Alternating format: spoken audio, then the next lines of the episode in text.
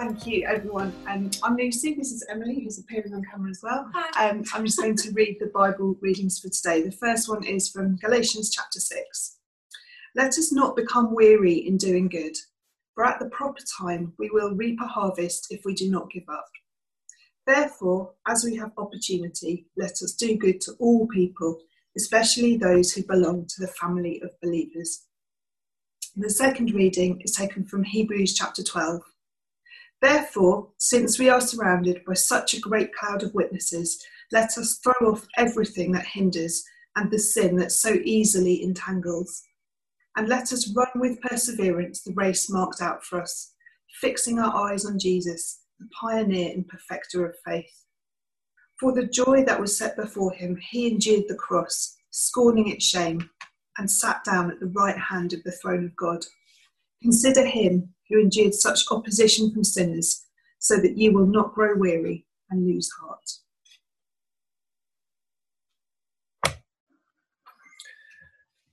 Okay, good morning, everyone. If you don't know me, my name's Adrian. I'll be kind of guiding us through things uh, in this moment. Um, morning if you're with us live, and morning uh, or whatever time of day it is if you're watching this on demand. Uh, it is so good to be together again, and it is an utter privilege to bring a level of encouragement, I hope, from my home into your home wherever you are.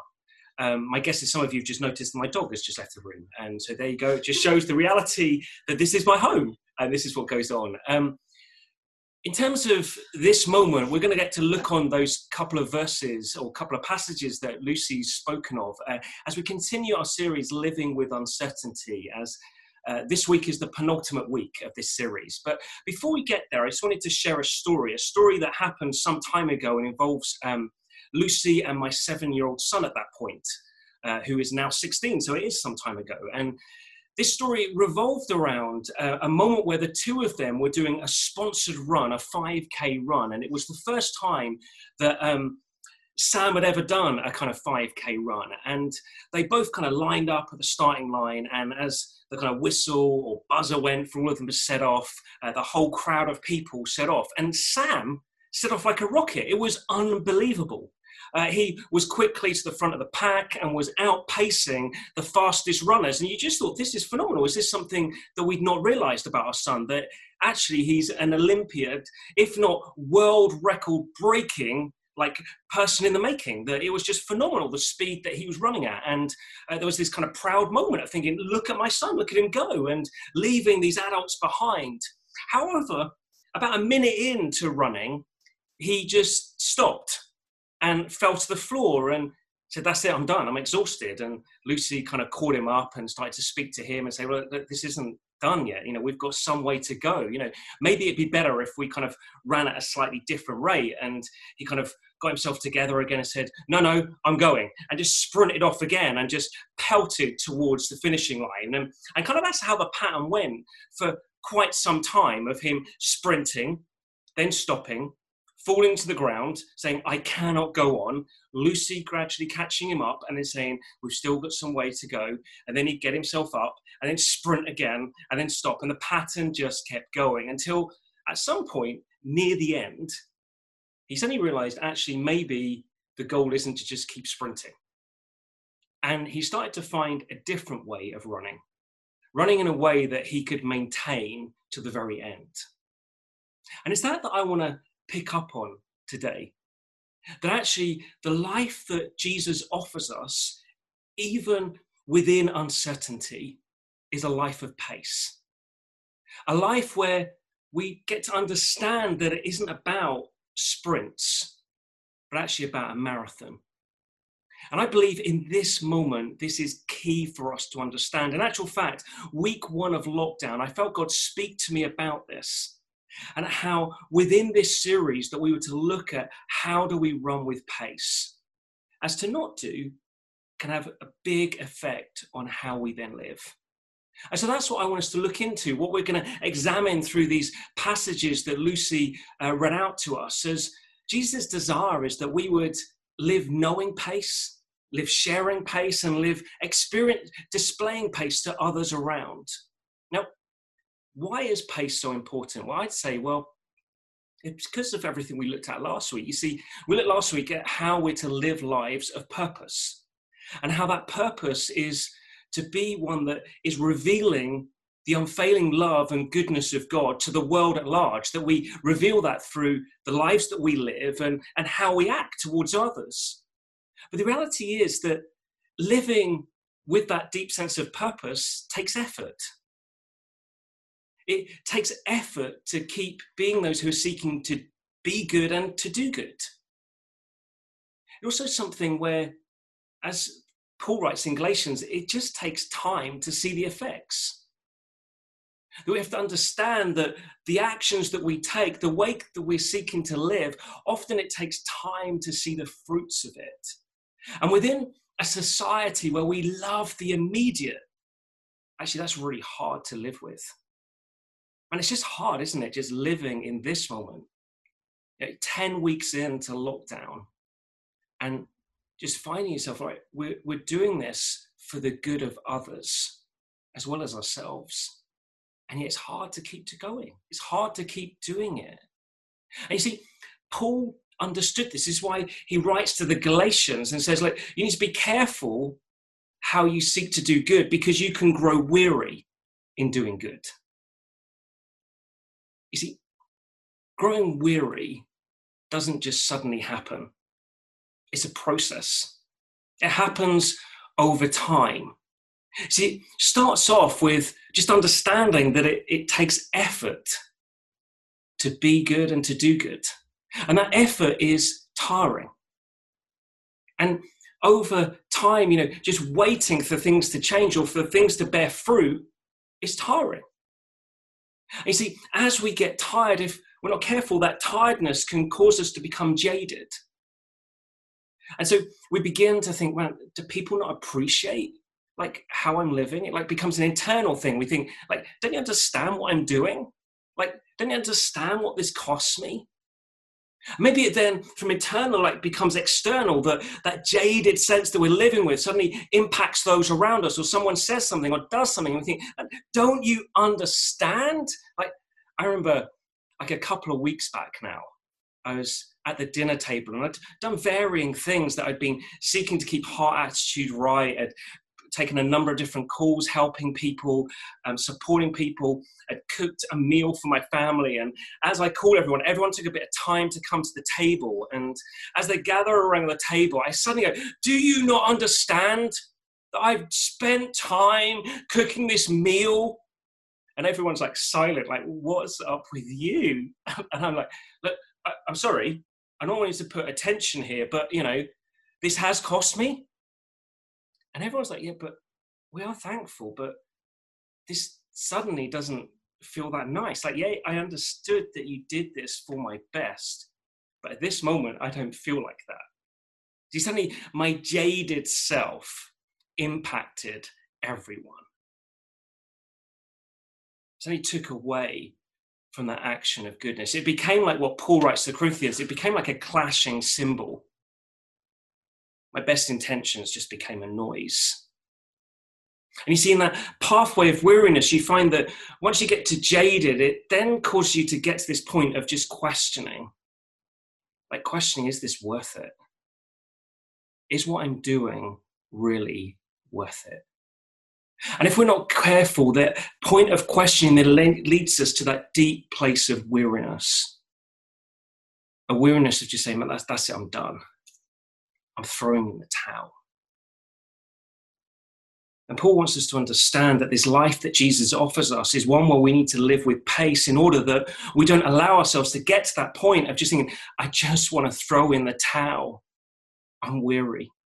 Because actually what we find is the writer of Hebrews allows us to understand more fully what it means when we get to that point of I want to throw in the towel of what it means when we're weary. As in Hebrews 12 it says that to be careful that we don't grow weary and lose heart. See, that's what happens in that moment when you think, I'm just going to throw in the towel, I give up, I resign. It's that moment where you just suddenly find yourself, you've lost heart like everything that motivated you, everything that you've received is just gone. And that, that losing of heart leads to despair. And, it, and it's that that Jesus wants us to understand. He doesn't want us to get to that place. He wants us to understand, no, no, I need to live with pace. A way to live that, yes, reveals the goodness and love of who I am, but doesn't cause you to get to a place of just being weary. And it's that I want to look at in just a moment. But before we get there, I just believe that for some of us, we just know we've got to that weary place. Like, if we're brutally honest, we just know that we've begun to lose heart. And in this moment, I just wanted to take a moment to just speak to you because God understands and He knows you. And He's longing to meet with you in this moment to restore your heart. Maybe you're someone who's just looking into the wonder of who Jesus is, and you said, Well, I've tried to do good, but it just costs me, and I get to this point of just feeling weary. In this moment, God wants to come and say, No, I've come to restore your heart, to give you a place to live from. But my reckoning is that many of us are followers of Jesus. And we've got to that point of just thinking, I, I, I could just throw the towel in. And Jesus wants to come alongside you too and seek to restore your heart. Like, how does that happen? Well, quickly, I'd say it's about four things, four R's, just because we'll remember it. I think it's in a moment of restoration. These will probably appear on a slide of just allowing us a place of reality. Now, in this, just can I just make a quick comment? This isn't like four steps to the good life. That's not what I'm saying here. This is a process which often means that it involves these things, but not necessarily in this order. I think the starting place always is, having said that, reality. Of us just saying, man, I am weary. And I, have begun to lost heart. Or maybe I have lost heart. And then from that, from that place of reality is then, I think, like reaching out, reaching out to others. We're not going to do this alone. And it's so important in those moments to reach out and say, hey, can you help me? Can you support me? Can you just listen to me? I just wanted you to know this is where my heart's got to. And I just needed to speak it out. And if we're someone who's hearing someone say that, is isn't that point going, come on, pull yourself together. It's just listen.